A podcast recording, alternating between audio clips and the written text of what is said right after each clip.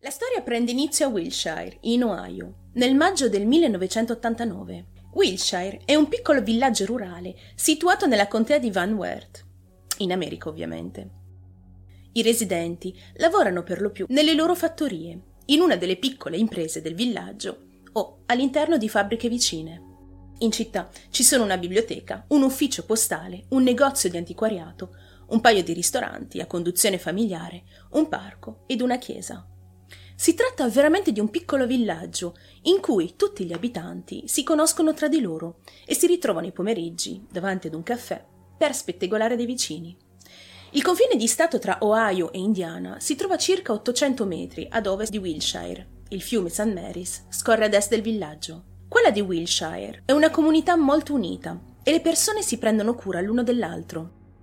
Ed è proprio in questo luogo quasi idilliaco che vive la famiglia Rogers, composta dai genitori Al e Joan, soprannominata Joe, entrambi di 36 anni, e dalle loro due figlie, Michelle di 17 e Christy di 14.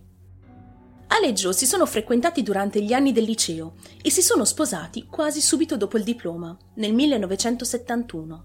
Joe è rimasta incinta poco tempo dopo. Michelle è nata il 22 febbraio del 1972 e Christy il 6 ottobre 1974. Joe, la madre di famiglia, era la più estroversa e socievole della coppia. Al, d'altra parte, era molto introverso, tranquillo e riservato.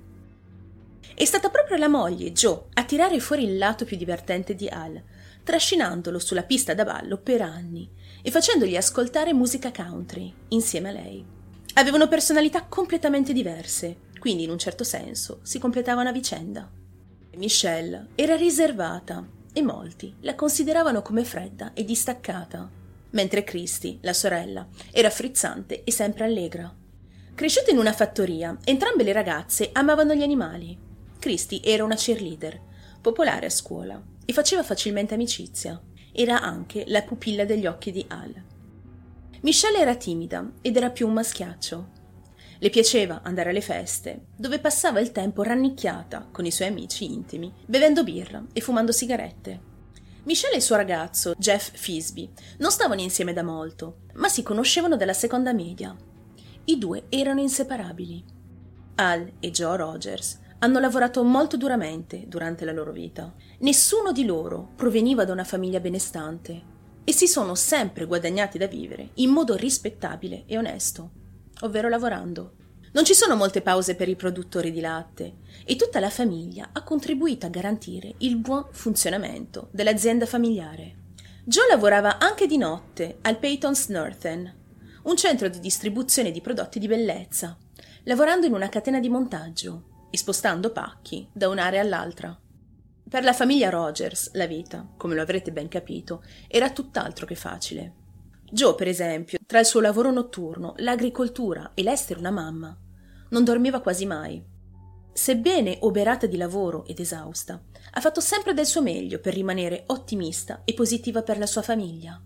Ogni mattina, dopo aver aiutato Al a mungere le mucche e aver portato le ragazze a scuola, Joe e Al si concedevano comunque del tempo per loro, andando a fare colazione in città.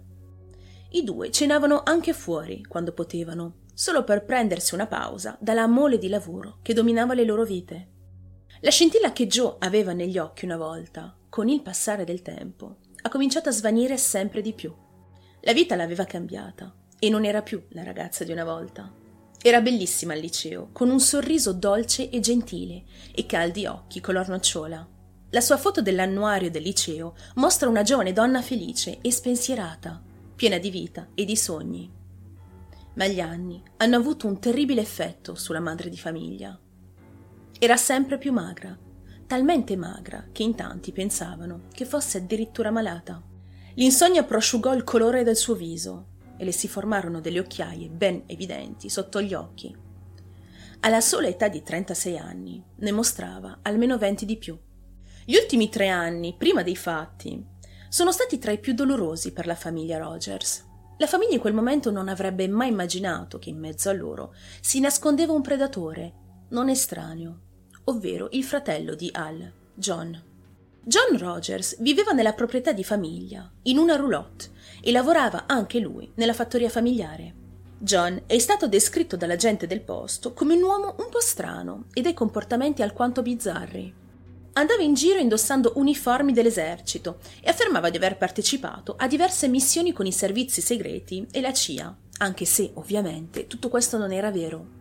In quel momento le persone pensavano che si trattasse soltanto di un pazzo di turno e innocuo. Nessuno sapeva quanto, in realtà, l'uomo fosse davvero pericoloso. La gente ha cominciato a capire chi fosse realmente quando la polizia, un giorno, sbarca all'interno della sua roulotte, arrestandolo per aver avuto una relazione non proprio consenziente, diciamo, con la sua ex ragazza. La coppia si era da poco lasciata, ma lei per qualche tempo ha continuato comunque a vivere all'interno della roulotte dell'ex fidanzato, insieme a lui, fino a quando non ha trovato un posto in cui vivere. Ha riferito che quando è tornata alla roulotte una sera per recuperare alcune delle sue cose che aveva lasciato lì, le è stata tesa un'imboscata da un uomo che indossava una maschera. Questo individuo l'ha ammanettata e le ha messo una benda sugli occhi. Non è stato minimamente difficile per lei riconoscere la voce del suo ex ragazzo, John Rogers. E non solo. Anche i tratti del suo corpo, visibili e non, corrispondevano alla perfezione con quelli del suo ragazzo mascherato o meno, lo avrebbe comunque riconosciuto. Questo sconosciuto l'ha minacciata con un coltello per impedirle di gridare. Poi ha abusato di lei. Inoltre, secondo la ragazza, l'individuo, ovvero John, ha filmato l'intero rapporto. Con tutte queste informazioni, la polizia ha ottenuto immediatamente un mandato per perquisire la roulotte di John. Non solo hanno trovato il famoso video in questione, ma hanno anche scoperto le foto di un adolescente nuda e bendata, e le registrazioni audio della stessa ragazza che urlava e supplicava il suo aggressore di essere lasciata in pace. La ragazza in questione, in queste foto e audio, non era altro che la nipote di John e la figlia di Al, Michelle.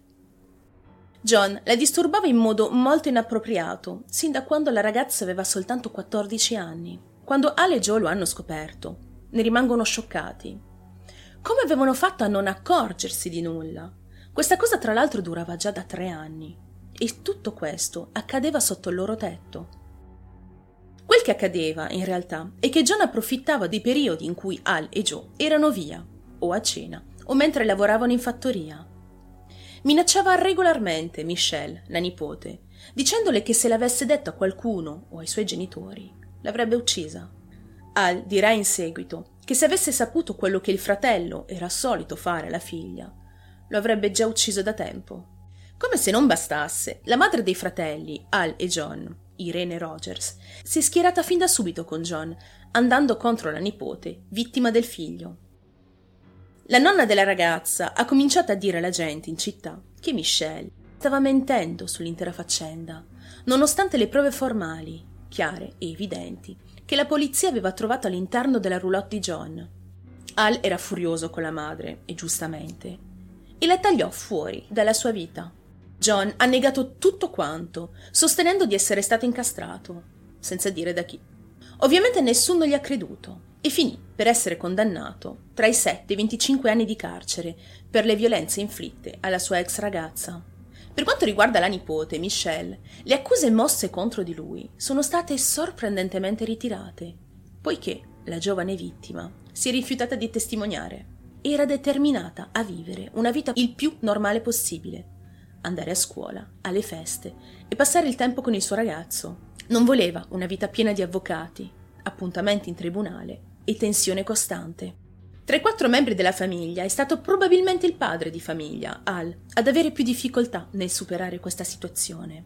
Fu sopraffatto dal senso di colpa e cadde in una profonda depressione, costantemente tormentato dai pensieri, continuando a chiedersi come ha potuto permettere, in modo ovviamente involontario, che suo fratello infliggesse un tale male alla figlia e per così tanto tempo.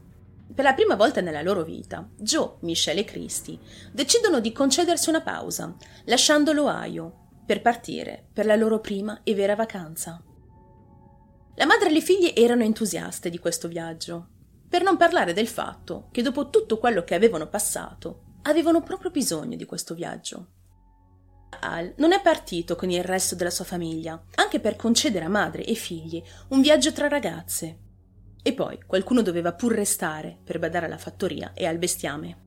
Michelle e Christy hanno programmato questo viaggio da settimane. Sarebbero partiti il 26 maggio e avrebbero guidato per circa 1800 km fino a raggiungere la Florida, dove avrebbero trascorso una settimana tranquilla visitando la città. Lo zoo di Jacksonville, gli MGM Studios della Disney e SeaWorld erano solo alcuni dei luoghi che avevano in programma di visitare. Non sarebbe stato un viaggio rilassante, passato in spiaggia, cosa che probabilmente la madre di famiglia avrebbe preferito, ma voleva soltanto che le sue ragazze fossero felici, quindi accetta di camminare per ore e ore per visitare tutti questi luoghi. Le tre ragazze partirono quindi il 26 maggio del 1989, intorno a mezzogiorno. Joe aveva lavorato al Peyton's Norton la sera prima e aveva passato la mattinata a riposarsi. All'interno della loro auto blu dell'86 il trio si dirige a sud, sulla I-75, attraversando Ohio, Kentucky e Tennessee, fino ad arrivare in Georgia. La prima parte del viaggio, di 900 km, avrebbe richiesto circa 8 ore di strada. Quella notte si fermarono in un motel, dormirono e si svegliarono presto per completare la seconda parte del viaggio, guidando fino ad arrivare in Florida. La vacanza è andata avanti così per i successivi quattro giorni, visite turistiche, guide, camere di motel per la notte e passeggiate. Lunedì 29 Joe ha scritto una cartolina ad Al raccontandogli di come le ragazze la stessero trascinando ovunque e di come i suoi piedi facevano estremamente male. Ma malgrado tutto questo, le tre si stavano divertendo un mondo. Giovedì 1 giugno hanno lasciato Orlando diretti a Tampa, dove avevano in programma di andare a Busch Gardens, un altro parco. Una volta arrivati a Tampa, girarono per un po' alla ricerca del loro motel, il Days Inn, a Rocky Point, ma non riuscirono a trovarlo. Joe decide quindi di fermarsi per guardare la mappa e la posizione dell'hotel, e mentre cercava, un uomo si avvicinò alla sua auto. Si tratta di un uomo bianco di circa 30 anni, con capelli color sabbia e baffi e aveva un aspetto, descritto all'epoca, come piuttosto insignificante, quindi suppongo che volessero dire con dei tratti molto comuni. L'uomo ha chiesto loro se si fossero perse, dopo aver notato l'immatricolazione dell'Ohio, pensando giustamente che non fossero della zona. Le tre ragazze e l'uomo iniziano subito a discutere. L'uomo conquista ben presto la fiducia delle tre. D'altronde, era soltanto un uomo preoccupato che le tre si trovassero nei guai. Durante la conversazione, addirittura, dice loro che anche lui era originario dell'Ohio, quindi divennero ben presto amici. Su un foglio questo individuo scrive le indicazioni necessarie per raggiungere il loro motel. Poi fece loro un'offerta. Riferisce di avere una barca e chiede alle tre se avessero voluto uscire in mare con la sua barca quella sera per guardare il tramonto. Ovviamente la madre di famiglia rifiuta immediatamente. No, non è vero, scherzo. La madre di famiglia in realtà accetta immediatamente e ben volentieri questo invito da parte dello sconosciuto incontrato per strada due minuti prima, perché sembrava talmente gentile e disponibile. Non fatelo mai. L'idea è piaciuta anche alle due ragazze, quindi questo nuovo amico spiega a Joe come raggiungere la barca e si danno appuntamento lì. L'individuo dice loro di cercare una barca blu e bianca. Le tre lo ringraziano e proseguono per la loro strada. Le ragazze riescono a raggiungere l'hotel e fanno il check-in al Days Inn intorno a mezzogiorno e mezza. Joe annota le indicazioni che lo sconosciuto aveva dato loro e la descrizione della barca su un foglio del motel. Non è chiaro come abbiano trascorso quel pomeriggio. Forse si sono rilassate in spiaggia dopo una settimana di visite turistiche. Quella sera cenarono al ristorante del motel, dove furono notate da un altro cliente, un uomo d'affari del Texas, che si trovava a Tampa per una conferenza. L'uomo ha mangiato il suo pasto da solo quella sera. Michelle lo salutò per educazione quando passarono davanti al suo tavolo, mentre uscirono dal ristorante intorno alle 19.30. Ritornarono per un breve tempo all'interno della loro stanza per prepararsi per incontrare lo sconosciuto come convenuto prima. Mentre erano nella stanza, hanno scattato alcune foto. Una di Michelle in pantaloncini bianchi e bikini blu, seduta per terra, bruciata dal sole, che fissa la macchina fotografica. L'altra foto era della vista di Tampa Bay dal loro balcone. Una volta pronte, sono salite in macchina e hanno percorso circa un chilometro e mezzo, fino ad incontrare il loro nuovo amico. Si ritiene che siano saliti a bordo della barca tra le 8.30 e le 9 di quella sera, proprio mentre il sole stava iniziando a tramontare. Le tre ragazze non sapevano però che quello sarebbe stato l'ultimo tramonto che avrebbero visto. Passano i giorni. Le calme acque turchesi di Tampa Bay brillavano al sole del mattino una barca a vela passa sotto il Sunshine Skyway Bridge, una struttura che si estende per oltre 6 km di lunghezza. I turisti sulla barca a vela si stavano godendo il panorama e la brezza calda sui loro volti. Tuttavia, questo sentimento di tranquillità fu di breve durata. Mentre la barca naviga sull'acqua, diversi passeggeri notano qualcosa che ondeggia dolcemente su e giù in acqua. Man mano che si avvicinano a questa cosa, divenne evidente che l'oggetto che galleggiava a pochi metri di distanza da loro era in realtà un corpo. La macabra scoperta è stata immediatamente comunicata alla guardia costiera ed una barca di salvataggio è stata inviata nella zona.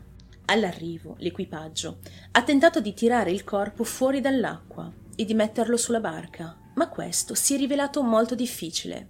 Infatti il corpo era legato con una corda, legata a sua volta ad un blocco di cemento di 14 kg.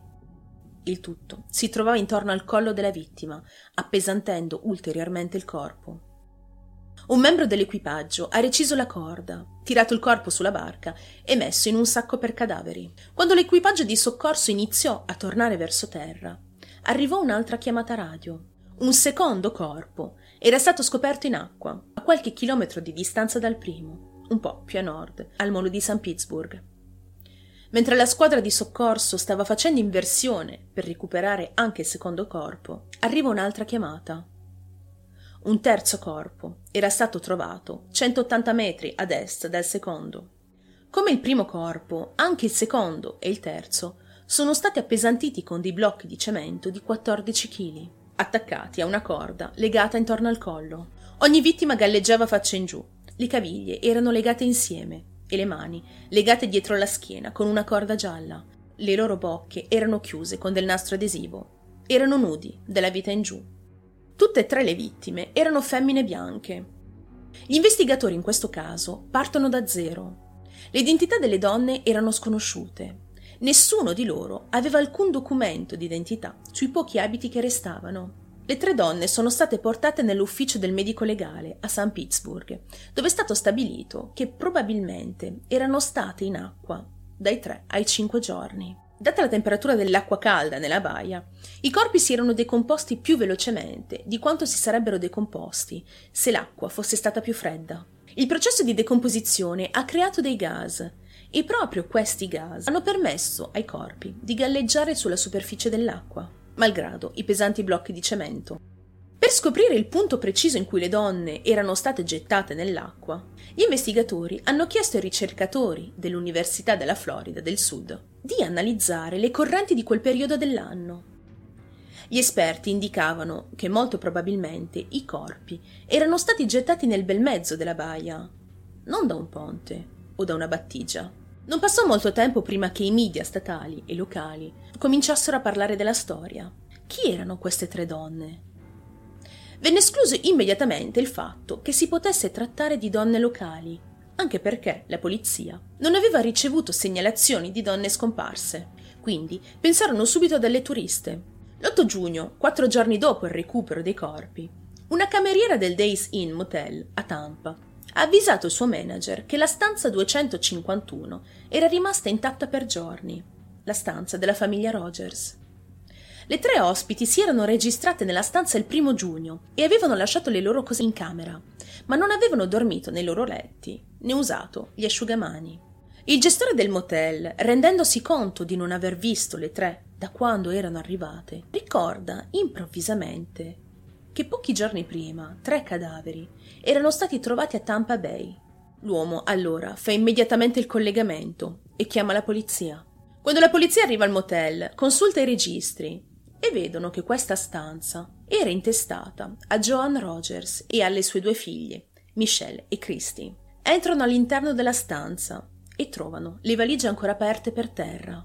I souvenir che avevano acquistato durante il viaggio erano stati posizionati qua e là sui mobili della stanza. Gli investigatori hanno preso un rullino di foto della stanza e lo hanno sviluppato. Questo includeva le foto menzionate in precedenza di Michelle e la vista di Tampa Bay. Per scoprire se i corpi trovati nella baia fossero quelli delle tre Rogers, i detective hanno contattato il marito di Joan, Al, in Ohio, chiedendo le impronte dentali della moglie e delle sue figlie. In un primo tempo l'uomo non capisce il perché di questa domanda, ma dopo che gli investigatori raccontano all'uomo della loro tragica scoperta e della scomparsa della sua famiglia, l'uomo accetta subito di aiutarli, sperando ovviamente che si trattasse soltanto di un equivoco. Le impronte hanno confermato ciò che Al temeva. Tutta la sua famiglia era stata assassinata mentre si trovava in vacanza in Florida e i loro corpi erano stati trovati galleggianti come detriti a Tampa Bay. L'autopsia eseguita su Joe e le ragazze ha rivelato che i loro ultimi momenti di vita sono stati dei più terribili. L'acqua ritrovata all'interno dei loro polmoni dal medico legale mostrava chiaramente che le tre erano state gettate in acqua mentre erano ancora vive. Dato che i loro corpi erano nudi al di sotto della vita, gli investigatori hanno ipotizzato che fosse stata commessa, prima, una violenza fisica su madre e figlie.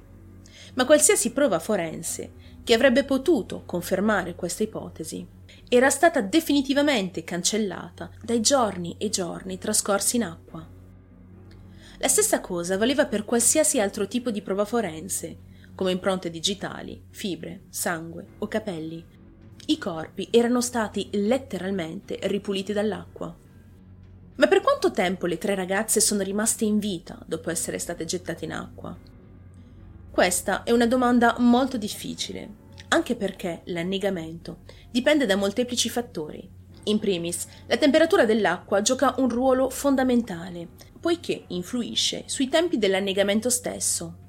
Infatti è più facile annegare in acque gelide piuttosto che in acque più calde, specialmente a causa del brusco calo termico, che irrigidisce il corpo, non permettendone più il corretto movimento. Inoltre, determinante per capire quanto tempo ci vuole ad annegare è il tipo di acqua. Infatti si annega molto più rapidamente in acqua dolce che in acqua salata, perché, essendo ipotonica rispetto al sangue, viene rapidamente assorbita dai capillari alveolari. Per questa ragione, la durata dell'annegamento in acqua dolce in media varia tra i 3 e i 5 minuti, mentre in acqua di mare il tempo necessario per annegare è compreso tra i 6 e i 7 minuti. Secondo i dati della baia di Tampa, a fine maggio, inizio giugno, la temperatura dell'acqua è estremamente calda. Parliamo di una temperatura compresa tra i 29 e i 32 gradi, in media, e le acque sono dolci e non salate. Quindi, per quanto riguarda il caso della famiglia Rogers, molto probabilmente le ragazze sono annegate al massimo tra i 3 e i 5 minuti dopo essere state buttate in acqua. Io ho provato a lasciar scorrere il cronometro per tre minuti e credetemi che il tempo sembra non finire mai. Come in ogni indagine classico per omicidio, vengono sospettate per prime tutte le persone più vicine alle vittime. In questo caso il primo sospettato è il padre di famiglia, Al Rogers. Joe e le ragazze sarebbero dovute tornare a casa il 3 giugno, ma non l'hanno fatto perché erano già morte. Gli investigatori hanno quindi trovato alquanto strano che Al abbia aspettato tre giorni prima di denunciarne la scomparsa. Al è descritto come un uomo freddo e insensibile, che non mostrava le emozioni giuste che ci si aspetterebbe dopo aver scoperto una notizia così sconvolgente e terribile. Che poi, chiariamoci, ovviamente ognuno di noi ha il suo carattere e reagisce ad una notizia in modo diverso da un altro, non esiste un'emozione giusta o standard al limite delle reazioni medie, in generale, ma nello specifico non è così. Infatti, per natura, Al era proprio così. Un individuo sobrio, con un aspetto duro. Per i detective non sembrava nemmeno dispiaciuto o scioccato delle notizie del brutale omicidio di moglie e figlie. E quindi non capivano. Ma malgrado tutto questo, Al è stato rapidamente escluso come sospetto grazie alla sua abitudine di frequentare i ristoranti locali per colazione e cena, e questo anche mentre la sua famiglia era via. Inoltre, moltissimi testimoni lo hanno in effetti visto durante tutta la settimana mangiare tranquillamente la sua colazione o la sua cena al ristorante. Sarebbe stato praticamente impossibile per lui trovarsi in Florida la notte in cui la sua famiglia è stata uccisa e ritornare a Wilshire in tempo per la colazione. Alla lista dei beni appartenenti alle tre donne mancava una cosa, ovvero l'auto dei Rogers, una Oldsmobile Calais dell'86 azzurra, trovata in un parcheggio pubblico lungo la Courtney Campbell Parkway, a meno di due chilometri di distanza dal loro motel, il Days Inn. L'auto sembrava intatta ed era lì dal primo giugno, l'ultima volta che era stata guidata. Gli investigatori hanno trovato due foglietti con delle indicazioni scritte con due calligrafie diverse. Una su un opuscolo della Clearwater Beach e l'altra su un foglietto del Days Inn. Il contenuto di questi messaggi è stato trascritto e portato ad un esaminatore di documenti forensi. Sono stati recuperati i campioni della calligrafia di Joe, Michelle e Christie per il confronto è stato stabilito dall'esperto che la nota sul foglietto del Days Inn era stata scritta in effetti da Joe, la madre di famiglia. In questo biglietto la donna ha scritto girare a destra, due miglia e mezza. Sul lato destro, alt, prima del ponte. Blu, bianco. La calligrafia sulla brochure di Clearwater Beach, tuttavia, non corrispondeva né a quella di Joe né a quella delle sue figlie. In questo secondo biglietto vi era la seguente scritta. Courtney Campbell Causeway, Route 60, Days Inn. Le note scritte a mano, trovate all'interno dell'auto dei Rogers, sono state vitali per gli investigatori per poter elaborare una teoria su cosa fosse realmente accaduto a Joe, Michelle e Christy e il perché del loro omicidio. Per gli investigatori, molto probabilmente, le tre donne avevano incontrato una persona, a loro sconosciuta, e che proprio la stessa avrebbe dato loro le indicazioni per raggiungere il loro motel, scrivendole sulla brochure. Joe, invece, aveva scritto le indicazioni per un servizio di varo. Per chi non lo sapesse, con varo si intende il ricollocamento di barche in acqua attraverso l'utilizzo di una gru che solleva le barche. Inoltre gli investigatori presumevano che la scritta blu-bianco si riferisse molto probabilmente alle caratteristiche di una barca, caratteristica che avrebbe permesso alle tre donne di poterla riconoscere tra le altre. Dato che i corpi erano stati gettati in acqua, non dalla riva ma dal centro della baia, chiunque avesse fatto salire le tre ragazze sulla sua barca era quasi certamente il responsabile della loro morte. Gli investigatori hanno anche ipotizzato che questo individuo potrebbe essere anche la persona che aveva dato loro le indicazioni per raggiungere il motel e che forse quella sul bigliettino era la calligrafia dell'assassino. Tra giugno e ottobre del 1989 ci sono stati pochissimi sviluppi riguardo il caso dei Rogers. Sfogliando il bollettino mensile pubblicato dal Dipartimento delle Forze dell'Ordine della Florida, il detective capo del caso, Jim Cappell, ha visto un qualcosa che ha attirato la sua attenzione. A maggio dello stesso anno, a Madeira Beach, in Florida, si era verificato un incidente simile a quello delle tre Rogers. L'incidente ha coinvolto una turista canadese di 24 anni, di nome Judy Blair, che si trovava in Florida in vacanza con una sua amica, Barbara Mottram. Un uomo che aveva appena incontrato invitò lei e la sua amica a fare un giro in barca a Tampa Bay per guardare il tramonto. Judy ha accettato la sua offerta, mentre Barbara ha rifiutato. Mentre si trovava sulla barca, l'uomo ha abusato di Judy, ma alla fine l'ha lasciata andare. Il fatto era avvenuto il 15 maggio del 1989, poco più di due settimane prima dell'omicidio di Joe, Michelle e Christie. La barca dell'uomo era blu e bianca. Jim Cappell, insieme a un altro detective, si è recato immediatamente in Canada per interrogare Judy Blair. La ragazza dice loro che lei e la sua amica avevano incontrato l'uomo per strada e che si era presentato come un certo Dave Posner o Posno nel parcheggio di un 7-Eleven la sera del 14 maggio. Lo descrisse come un uomo sulla trentina, bianco, alto circa 1,78 m e pensava che il suo peso doveva girarsi sugli 80 kg e aveva dei capelli color biondo sabbia. L'uomo ha anche detto di possedere un'azienda di alluminio e di vivere a Bradenton.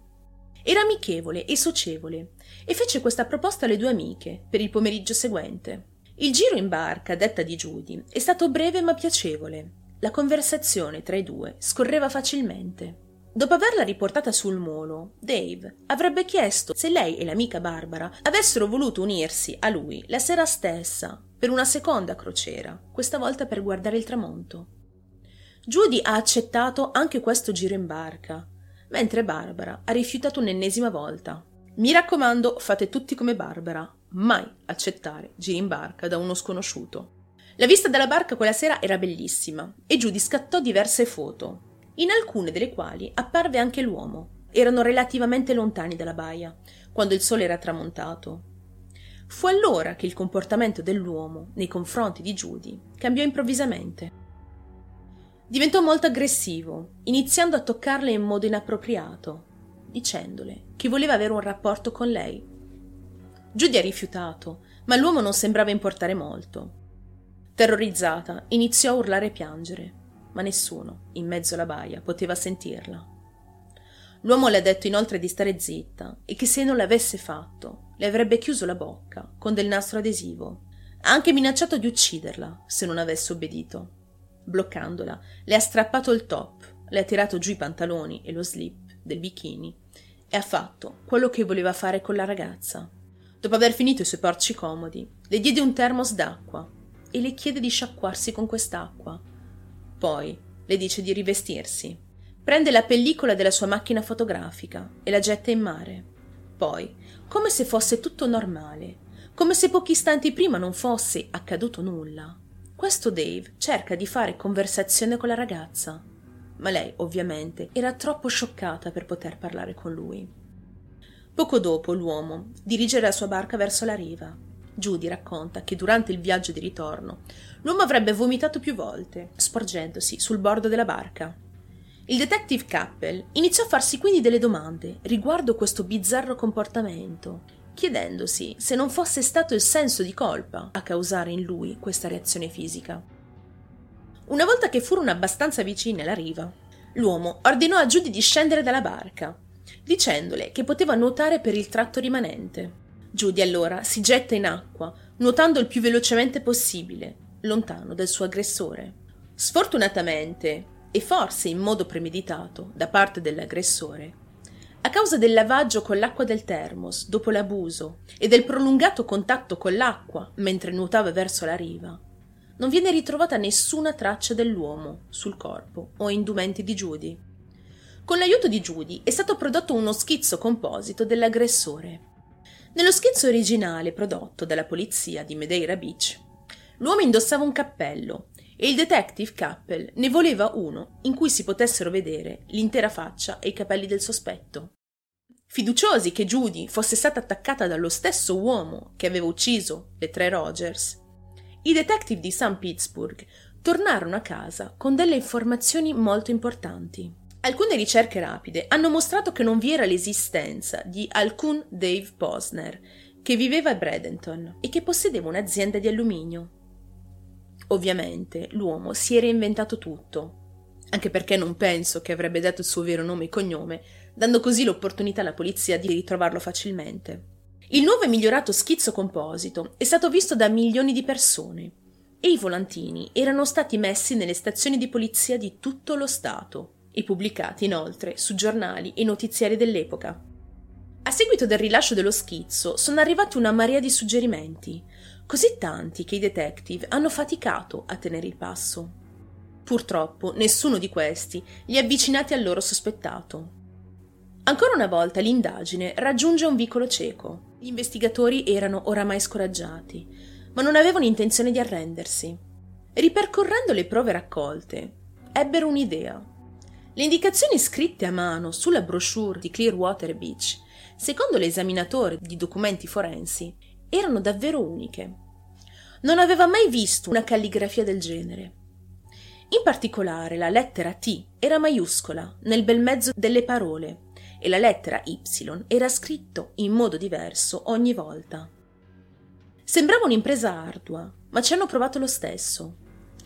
L'idea era quella di mettere la foto del biglietto scritto dal presunto assassino dei Rogers su dei poster giganti e mostrarlo anche al pubblico, sperando che qualcuno potesse semplicemente riconoscere questa bizzarra calligrafia. e associarlo ad una persona.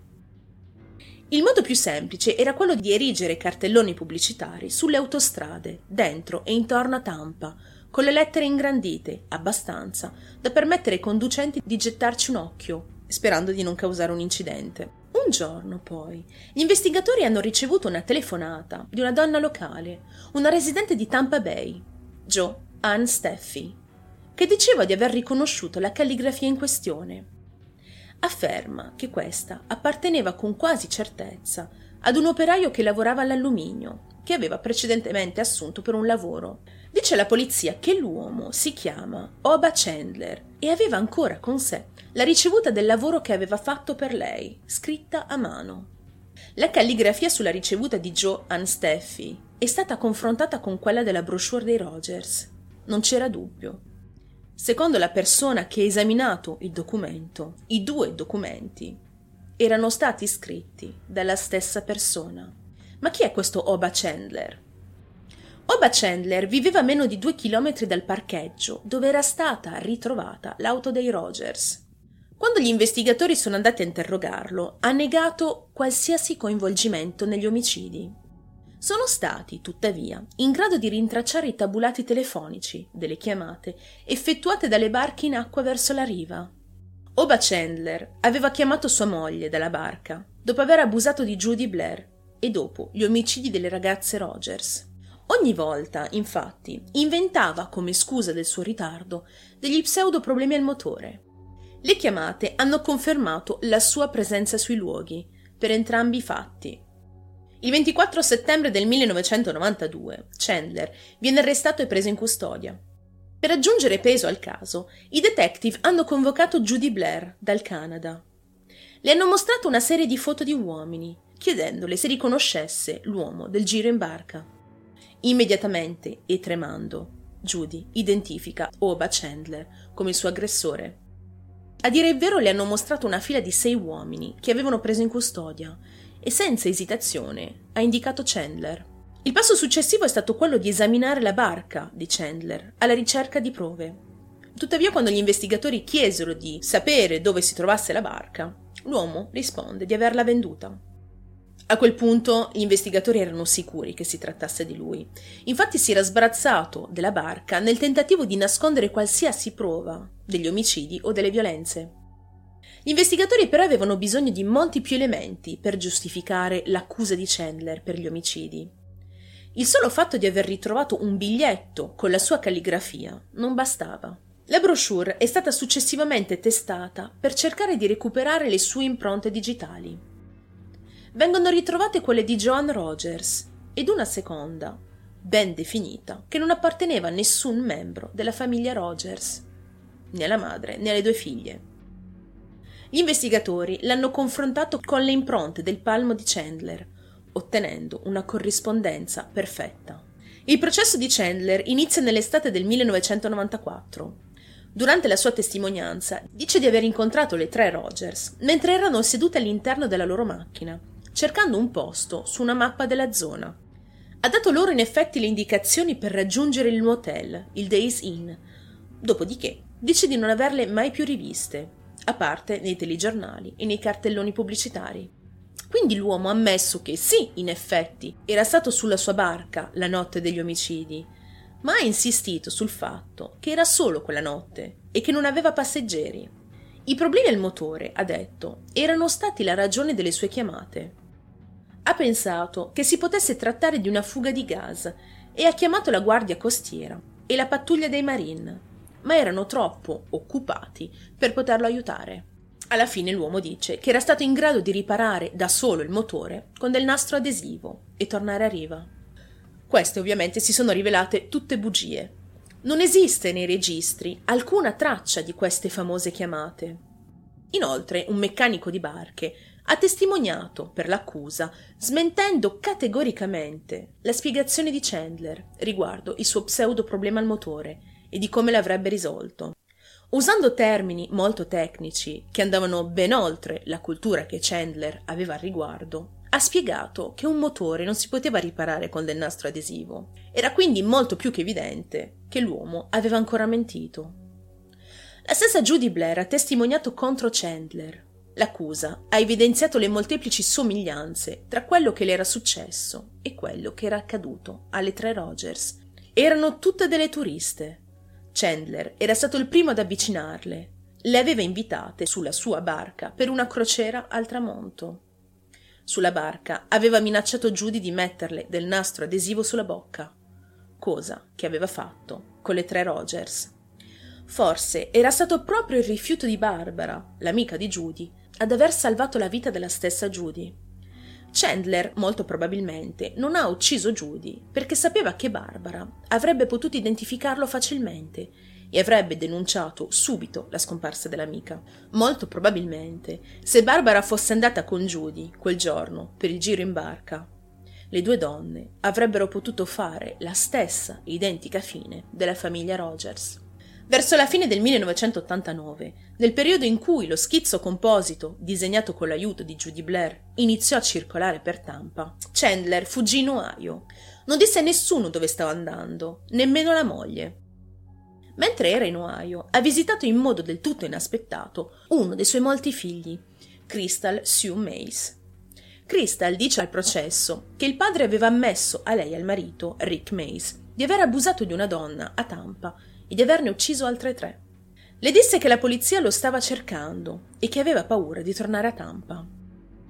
Il 29 settembre del 1994 la giuria dichiarò Oba Chandler colpevole degli omicidi di Joe, Michelle e Christy Rogers.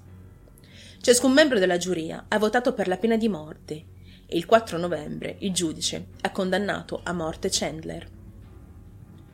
Durante tutto il periodo trascorso nel braccio della morte, l'uomo ha sempre proclamato la sua innocenza, cercando di ottenere vari appelli, che però non gli sono mai stati concessi.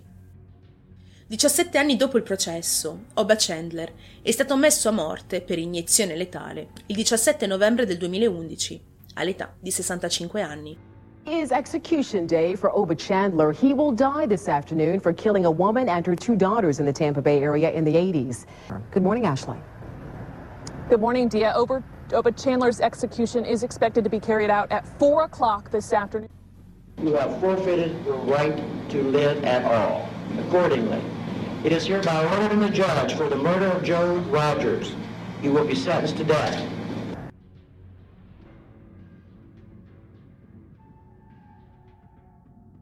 Joan Michelle e Christie. Vennero sepolte a Wilshire, in Ohio, il 13 giugno del 1989.